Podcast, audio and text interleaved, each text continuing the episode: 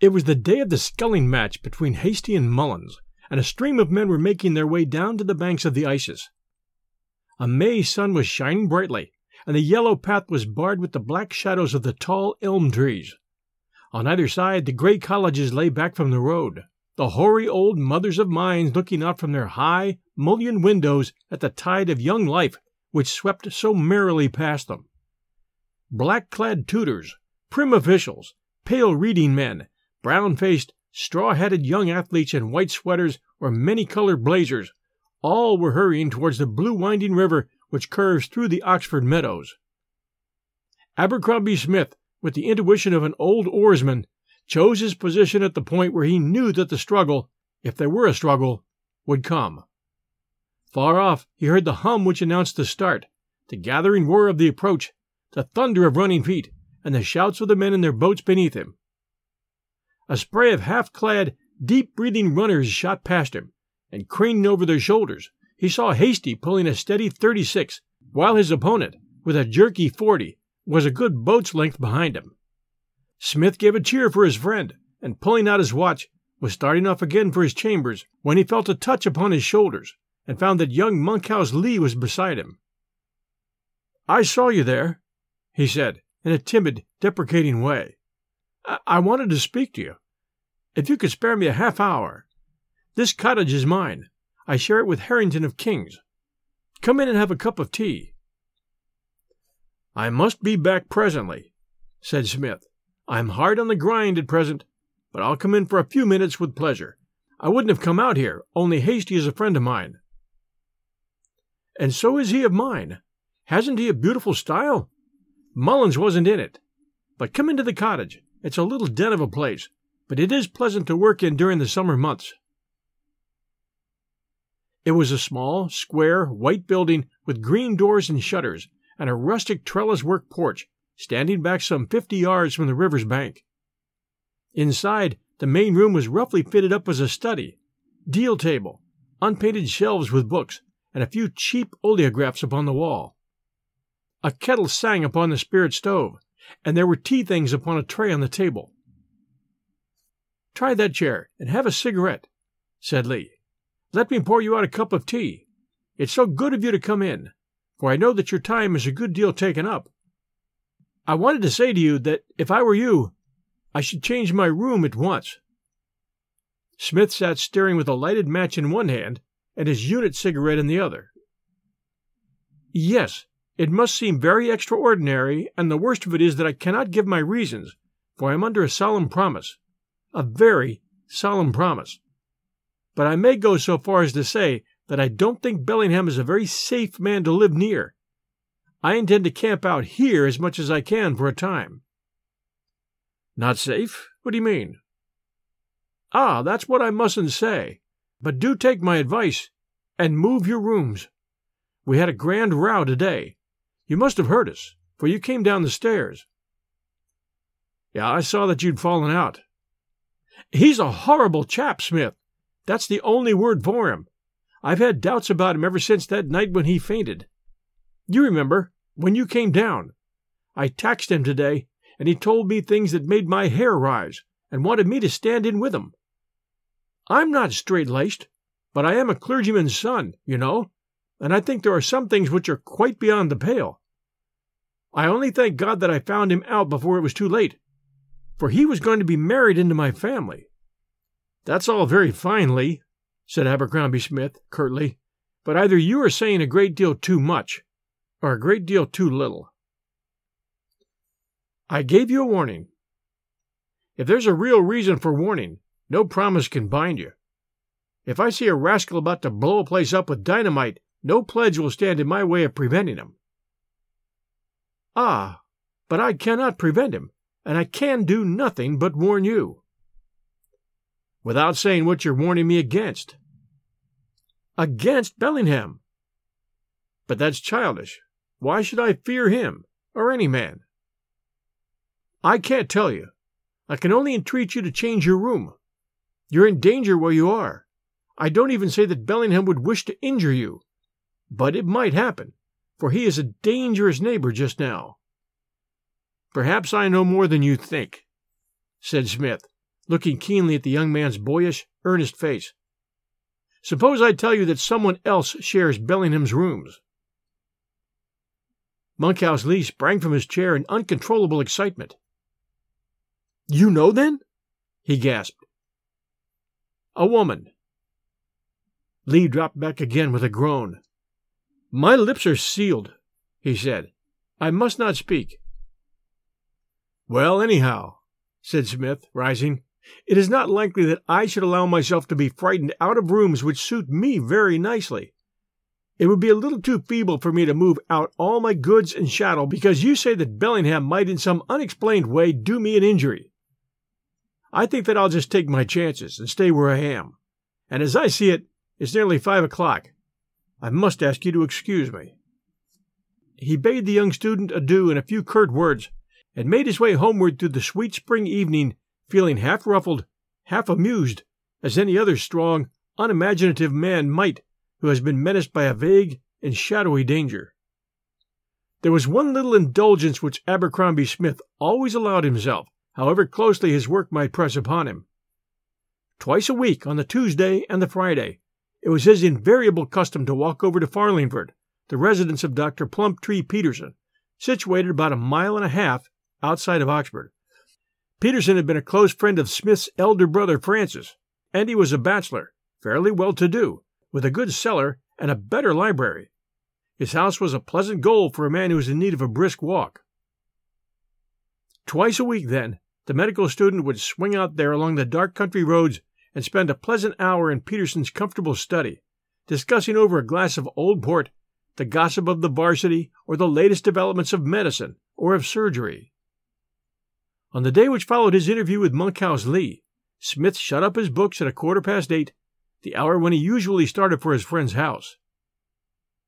As he was leaving his room, however, his eyes chanced to fall upon one of the books which Bellingham had lent him, and his conscience pricked him for not having returned it. However repellent the man might be, he should not be treated with discourtesy. Taking the book, he walked downstairs and knocked at his neighbor's door. There was no answer, but on turning the handle, he found that it was unlocked. Pleased at the thought of avoiding an interview, he stepped inside and placed the book with his card upon the table. The lamp was turned half down, but Smith could see the details of the room plainly enough.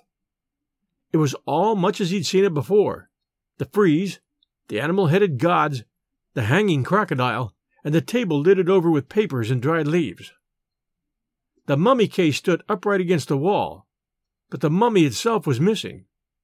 There was no sign of any second occupant of the room, and he felt as he withdrew that he had probably done Bellingham an injustice. Had he a guilty secret to preserve, he would hardly leave his door open so that all the world might enter.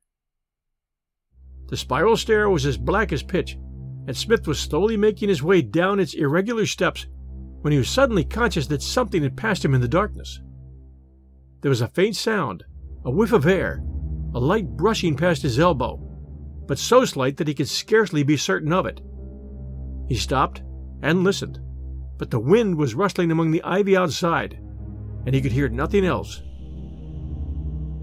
Is that you, Styles? he shouted. There was no answer, and all was still behind him. It must have been a sudden gust of air, for there were crannies and cracks in the old turret. And yet, he could almost have sworn that he heard a footfall by his very side. He had emerged into the quadrangle, still turning the matter over in his head, when a man came running swiftly across the smooth cropped lawn is that you, Smith? Hello, Hastie.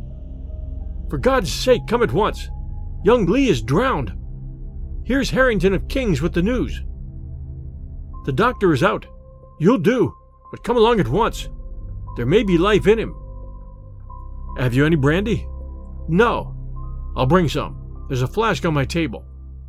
Smith bounded up the stairs, taking three at a time, seized the flask, and was rushing down with it when, as he passed Bellingham's room, his eyes fell upon something which left him gasping and staring upon the landing. The door, which he had closed behind him, was now open, and right in front of him, with the lamplight shining upon it, was the mummy case. Three minutes ago it had been empty. He could swear to that. Now it framed the lank body of its horrible occupant, who stood, grim and stark, with his black shriveled face towards the door. The form was lifeless and inert, but it seemed to Smith as he gazed that there still lingered a lurid spark of vitality, some faint sign of consciousness in the little eyes which lurked in the depths of the hollow sockets. So astounded and shaken was he that he had forgotten his errand, and was still staring at the lean, sunken figure when the voice of his friend below recalled him to himself. Come on, Smith, he shouted. It's life and death, you know. Hurry up. Now then, he added, as the medical student reappeared, let us do a sprint. It's well under a mile, and we should do it in five minutes. A human life is better worth running for than a pot. Neck and neck they dashed through the darkness, and did not pull up until, panting and spent, they had reached a little cottage by the river. Young Lee, limp and dripping like a broken water plant, was stretched upon the sofa, the green scum of the river upon his black hair, and a fringe of white foam upon his leaden hued lips. Beside him knelt his fellow student Harrington, endeavoring to chafe some warmth back into his rigid limbs. I think there's life in him, said Smith, with his hand to the lad's side. Put your watch glass to his lips. Yes, there's a dimming on it. Take one arm, Hastie. Now work on it as I do, and we'll soon pull him round. For ten minutes they worked in silence, inflating and depressing the chest of the unconscious man. At the end of that time, a shiver ran through his body, his lips trembled, and he opened his eyes. The three students burst out into an irrepressible cheer. Wake up, old chap! You've frightened us quite enough. Have some brandy. Take a sip from the flask. He's all right now, said his companion, Harrington. Heavens, what a fright I got! I was reading here, and he'd gone for a stroll as for on the river, when I heard a scream and a splash. Out I ran, and by the time that I could find him and fish him out, all the life seemed to have gone out of him. Then Simpson couldn't get a doctor, for he has a game leg, and I had to run, and I don't know what I've done without you fellows. That's right, old chap. Sit up. Monkhouse Lee had raised himself on his hands and looked wildly about him.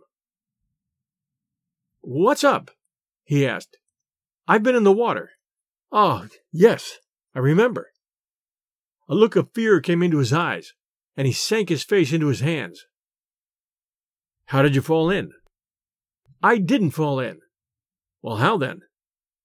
I was thrown in. I was standing by the bank, and something from behind picked me up like a feather and hurled me in.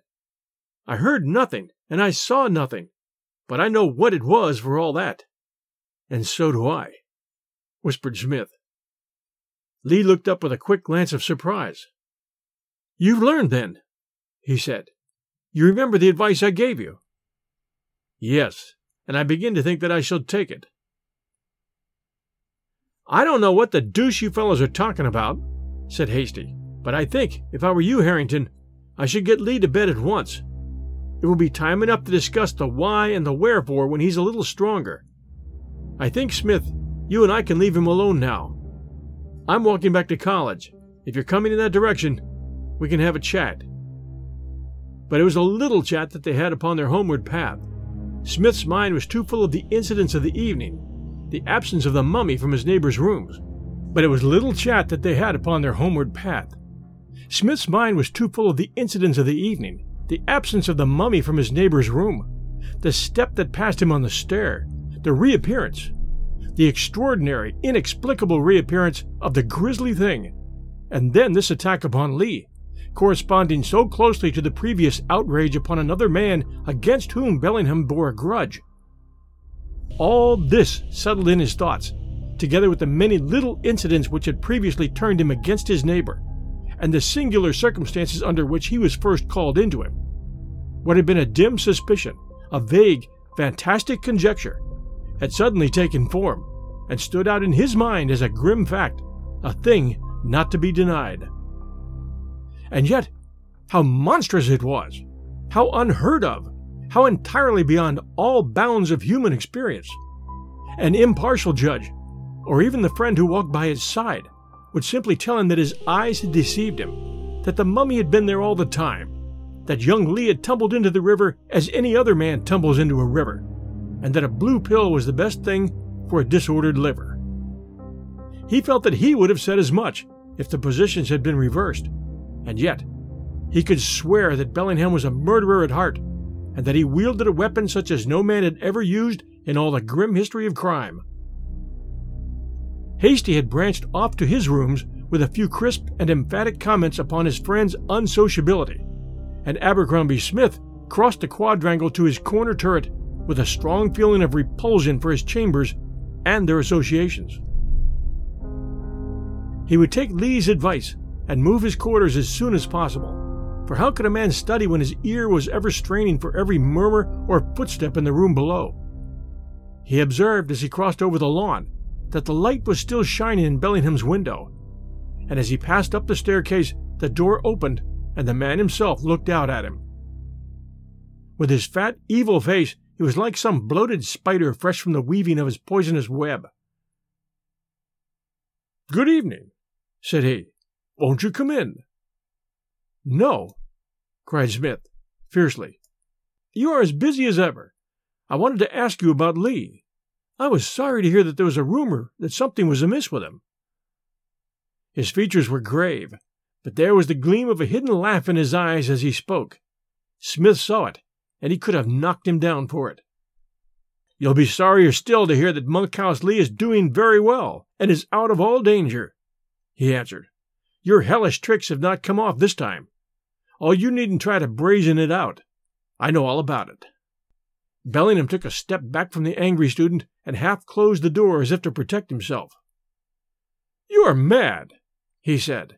What do you mean? Do you assert that I had anything to do with Lee's accident? Yes, thundered Smith. You and that bag of bones behind you. You worked it between you. I tell you what it is, Master B. They've given up burning folk like you, but we still keep a hangman. And by George, if any man in this college meets his death while you are here, I'll have you up. And if you don't swing for it, it won't be my fault. You'll find that your filthy Egyptian tricks won't answer in England. You're a raving lunatic, said Bellingham. All right. You just remember what I say for you'll find that I'll be better than my word. The door slammed, and Smith went fuming up to his chamber, where he locked the door upon the inside and spent half the night in smoking his old briar and brooding over the strange events of the evening. Next morning, Abercrombie Smith heard nothing of his neighbor, but Harrington called upon him in the afternoon to say that Lee was almost himself again. All day Smith stuck fast to his work, but in the evening he determined to pay the visit to his friend Dr. Peterson, upon which he had started upon the night before. A good walk and a friendly chat would be welcome to his jangled nerves. We'll return to our story right after this message from our sponsor. And now, back to our story. Bellingham's door was shut as he passed, but glancing back when he was some distance from the turret, he saw his neighbor's head at the window outlined against the lamplight his face pressed apparently against the glass as he gazed out into the darkness. It was a blessing to be away from all contact with him, even if only for a few hours, and Smith stepped out briskly and breathed the soft spring air into his lungs. The half moon lay in the west between two Gothic pinnacles, and threw upon the silvered street a dark tracery from the stonework above. There was a brisk breeze, and light, fleecy clouds drifted swiftly across the sky. Olds was on the very border of the town, and in five minutes Smith found himself beyond the houses and between the hedges of a May scented Oxfordshire lane. It was a lonely and little frequented road which led to his friend's house. Early as it was, Smith did not meet a single soul upon his way. He walked briskly along until he came to the avenue gate, which opened into the long gravelled drive leading up to Farlingford. In front of him, he could see the cozy red light of the windows glimmering through the foliage. He stood with his hand upon the iron latch of the swinging gate, and he glanced back at the road along which he had come. Something was coming swiftly down it. It moved in the shadow of the hedge, silently and furtively, a dark, crouching figure, dimly visible against the black background. Even as he gazed back at it, it had lessened its distance by twenty paces and was fast closing upon him. Out of the darkness, he had a glimpse of a scraggy neck and of two eyes that will ever haunt him in his dreams. He turned, and with a cry of terror, he ran for his life up the avenue. There were the red lights, the signals of safety, almost within a stone's throw of him. He was a famous runner, but never had he run as he ran that night. The heavy gate had swung into place behind him, but he heard it dash open again before his pursuer. As he rushed madly and wildly through the night, he could hear a swift, dry patter behind him, and he could see, as he threw back a glance, that this horror was bounding like a tiger at his heels, with blazing eyes and one stringy arm outthrown. Thank God, the door was ajar. He could see a thin bar of light which shot from the lamp in the hall. Nearer yet sounded the clatter from behind. He heard a hoarse gurgling at his very shoulder. With a shriek, he flung himself against the door, slammed and bolted it behind him, and sank half fainting onto the hall chair. My goodness, Smith, what's the matter? asked Peterson, appearing at the door of his study. Give me some brandy. Peterson disappeared and came rushing out again with a glass and a decanter.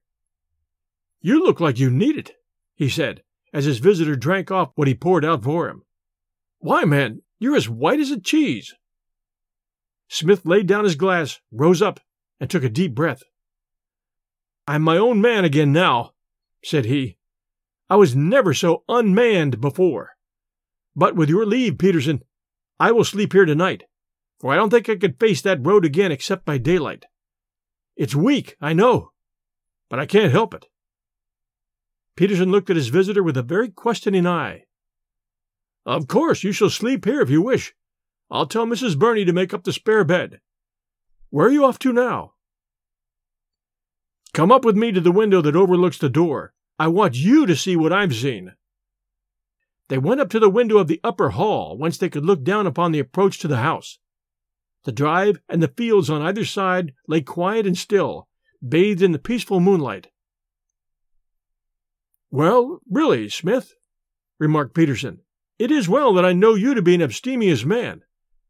What in the world can have frightened you? I'll tell you presently, but where could it have gone?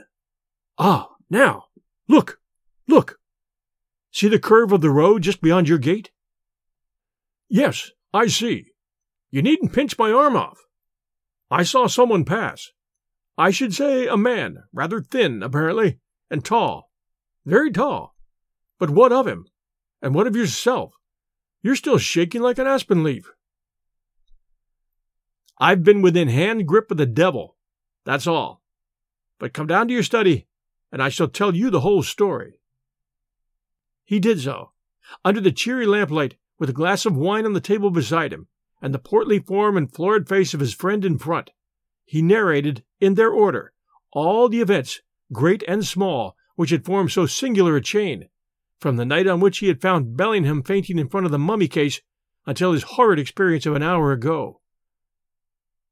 There now, he said, as he concluded, that's the whole black business.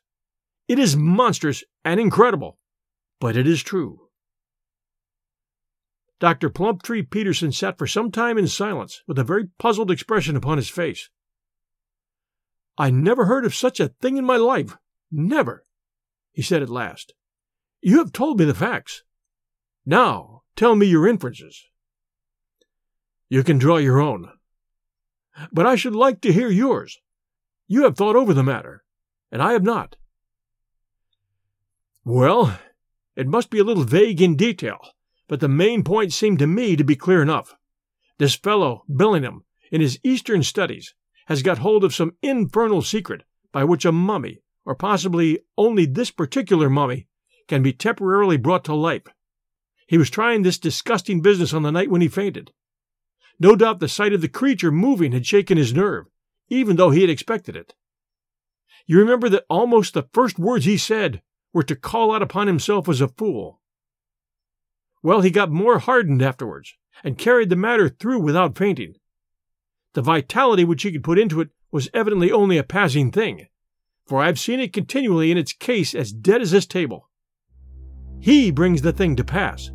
Having done it, he naturally bethought him that he might use the creature as an agent. It has intelligence, and it has strength, For some purpose, he took Lee into his confidence, but Lee, like a decent Christian, would have nothing to do with such a business. Then they had a row, and Lee vowed that he would tell his sister of Bellingham's true character. Bellingham's game was to prevent him, and he nearly managed it by setting this creature off on his track. He had already tried its powers upon another man, Norton, towards whom he had a grudge. It is the merest chance that he has not two murders upon his soul. Then, when I taxed him with the matter, he had the strongest reasons for wishing to get me out of the way before I could convey my knowledge to anyone else. He got his chance when I went out, for he knew my habits and where I was bound for. I have had a narrow shave, Peterson, and it is mere luck you didn't find me on your doorstep in the morning. I am not a nervous man as a rule, and I never thought to have the fear of death put upon me as it was the night. My dear boy, you take the matter too seriously, said his companion. Your nerves are out of order with your work, and you make too much of it. How could such a thing as this stride about the streets of Oxford, even at night, without being seen? Oh, it has been seen. There's quite a scare in the town about an escaped ape, as they imagine the creature to be. It's the talk of the place. Well, it's a striking chain of events. And yet, my dear fellow, you must allow that each incident in itself is capable of a more natural explanation.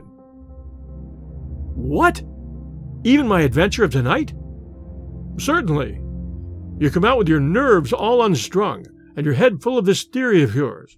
Some gaunt, half famished tramp steals after you, and seeing you run, is emboldened to pursue you. Your fears and imagination do the rest.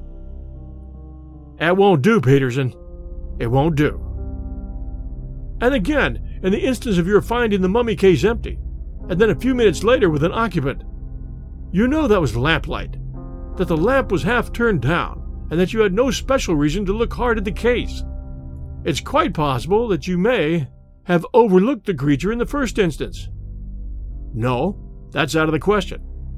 And then Lee may have fallen into the river, and Norton been garroted. It is certainly a formidable indictment that you have against Bellingham. But if you were to place it before a police magistrate, he would simply laugh in your face. I know he would. That's why I mean to take the matter into my own hands. Eh? Yes, I feel that a public duty rests upon me, and besides, I must do it for my own safety, unless I choose to allow myself to be hunted by this beast out of the college, and that would be a little too feeble. I've quite made up my mind what I shall do. And first of all, may I use your paper and pens for an hour? Most certainly. You'll find all that you want upon that side table. Abercrombie Smith sat down before a sheet of foolscap, and for an hour, and then for a second hour, his pen traveled swiftly over it.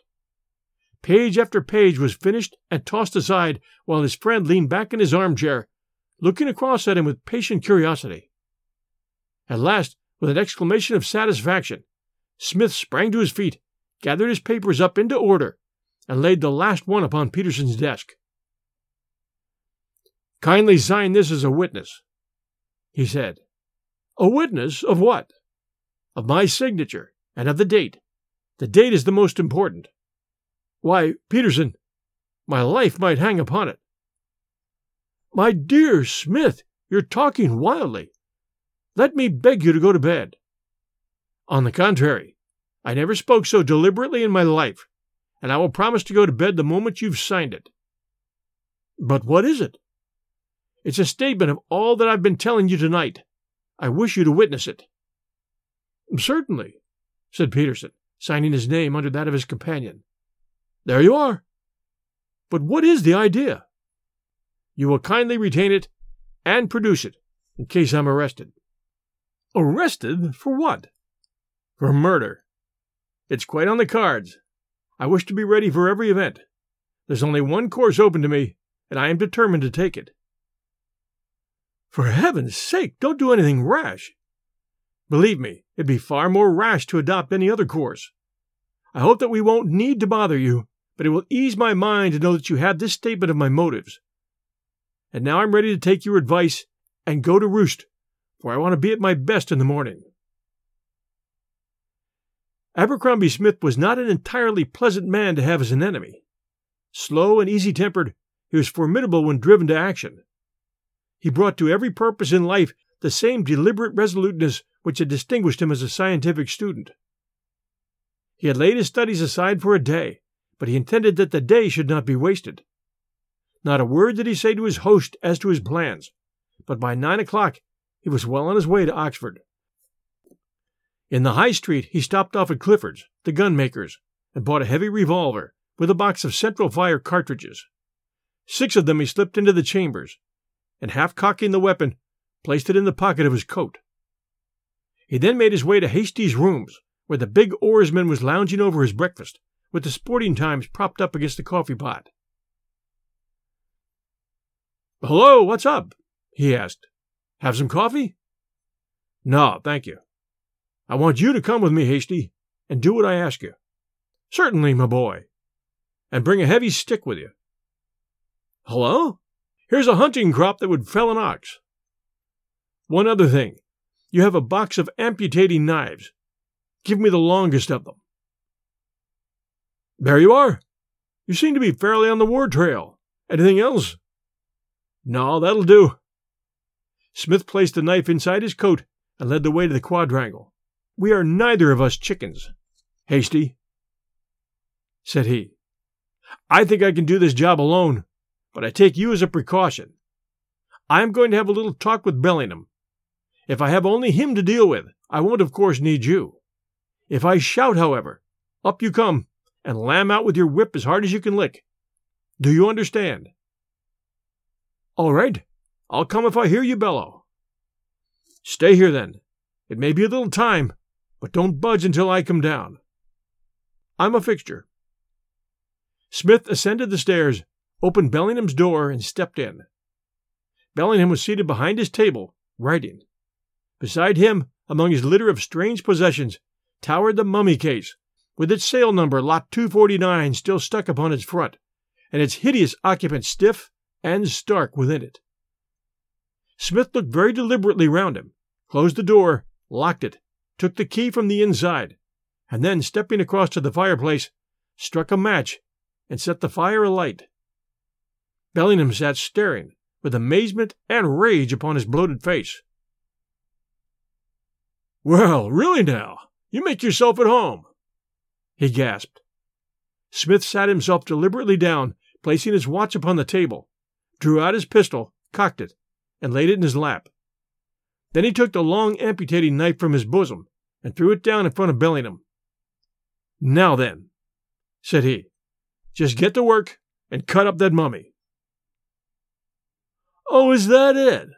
said Bellingham with a sneer. Yeah, that's it. They tell me that the law can't touch you, but I have a law that will set matters straight. If in five minutes you've not set to work, I swear by the God who made me that I'll pull a bullet through your brain. You would murder me? Bellingham had half risen, and his face was the color of putty. Yes.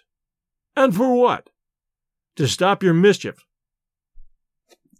One minute is gone. But what have I done? I know, and you know. This is mere bullying. Two minutes are up. But you must give reasons. You're a madman, a dangerous madman. Why should I destroy my own property? It's a valuable mummy. You must cut it up, and you must burn it. I will do no such thing. Four minutes gone. Smith took up the pistol, and he looked towards Bellingham with an inexorable face. As the second hand stole round, he raised his hand, and the finger twitched upon the trigger. There, there, I'll do it! screamed Bellingham. In frantic haste, he caught up the knife and hacked at the figure of the mummy, ever glancing round to see the eye and the weapon of his terrible visitor bent upon him. The creature crackled and snapped under every stab of the keen blade. A thick yellow dust rose up from it. Spices and dried essences rained down upon the floor. Suddenly, with a rending crack, its backbone snapped asunder, and it fell, a brown heap of sprawling limbs, upon the floor. Now, throw it into the fire, said Smith. The flames leaped and roared as the dried and tinder like debris was piled upon it. The little room was like the stokehole of a steamer, and the sweat ran down the faces of the two men. But still the one stooped and worked, while the other sat watching him with a set face. A thick, fat smoke oozed out from the fire, and a heavy smell of burned rosin and singed hair filled the air. In a quarter of an hour, a few charred and brittle sticks were all that was left of lot number 249. Perhaps that will satisfy you, snarled Bellingham, with hate and fear in his little gray eyes as he glanced back at his tormentor. No, it doesn't. I have to make a clean sweep of all your materials. No more devil's tricks. In with all these papers. They most likely have something to do with it. And what now? asked Bellingham, when the leaves had also been added to the blaze. Now the roll of papyrus which you had on the table that night. It's in that drawer. No, no, shouted Bellingham. Don't burn that. Why, man, you don't know what you do. It's unique. It contains wisdom which is nowhere else to be found. Out with it. But look here, Smith, you can't really mean it. I'll share the knowledge with you. I'll teach you all that's in it. Or, stay. Let me only copy it before you burn it. Smith stepped forward and turned the key in the drawer. Taking out the yellow curled roll of paper, he threw it into the fire and pressed it down with his heel. Bellingham screamed and grabbed at it, but Smith pushed him back and stood over it until it was reduced to a formless gray ash. Now, Master B, said he, I think I've pretty well drawn your teeth. You'll hear from me again if you return to your old tricks. And now good morning, for I must go back to my studies and such is the narrative of Abercrombie Smith as to the singular events which occurred at Old College, Oxford, in the spring of 84. Bellingham left the university immediately afterwards and was last heard of in the Sudan. There is no one who can contradict his statement. But the wisdom of men is small, and the ways of nature are strange. And who shall put a bound to the dark things which may be found by those who seek for them? Thanks for joining us for lot number 249 by Sir Arthur Conan Doyle. If you enjoy 1001 Ghost Stories and Tales of the Macabre, please do send us a review, Apple listeners. We would appreciate that very much. Meanwhile, thanks everyone for joining us, and please share our show with a friend. We'll return next Sunday night at 8 p.m. Eastern Time with a brand new episode. Everyone, stay safe, and we'll be back soon.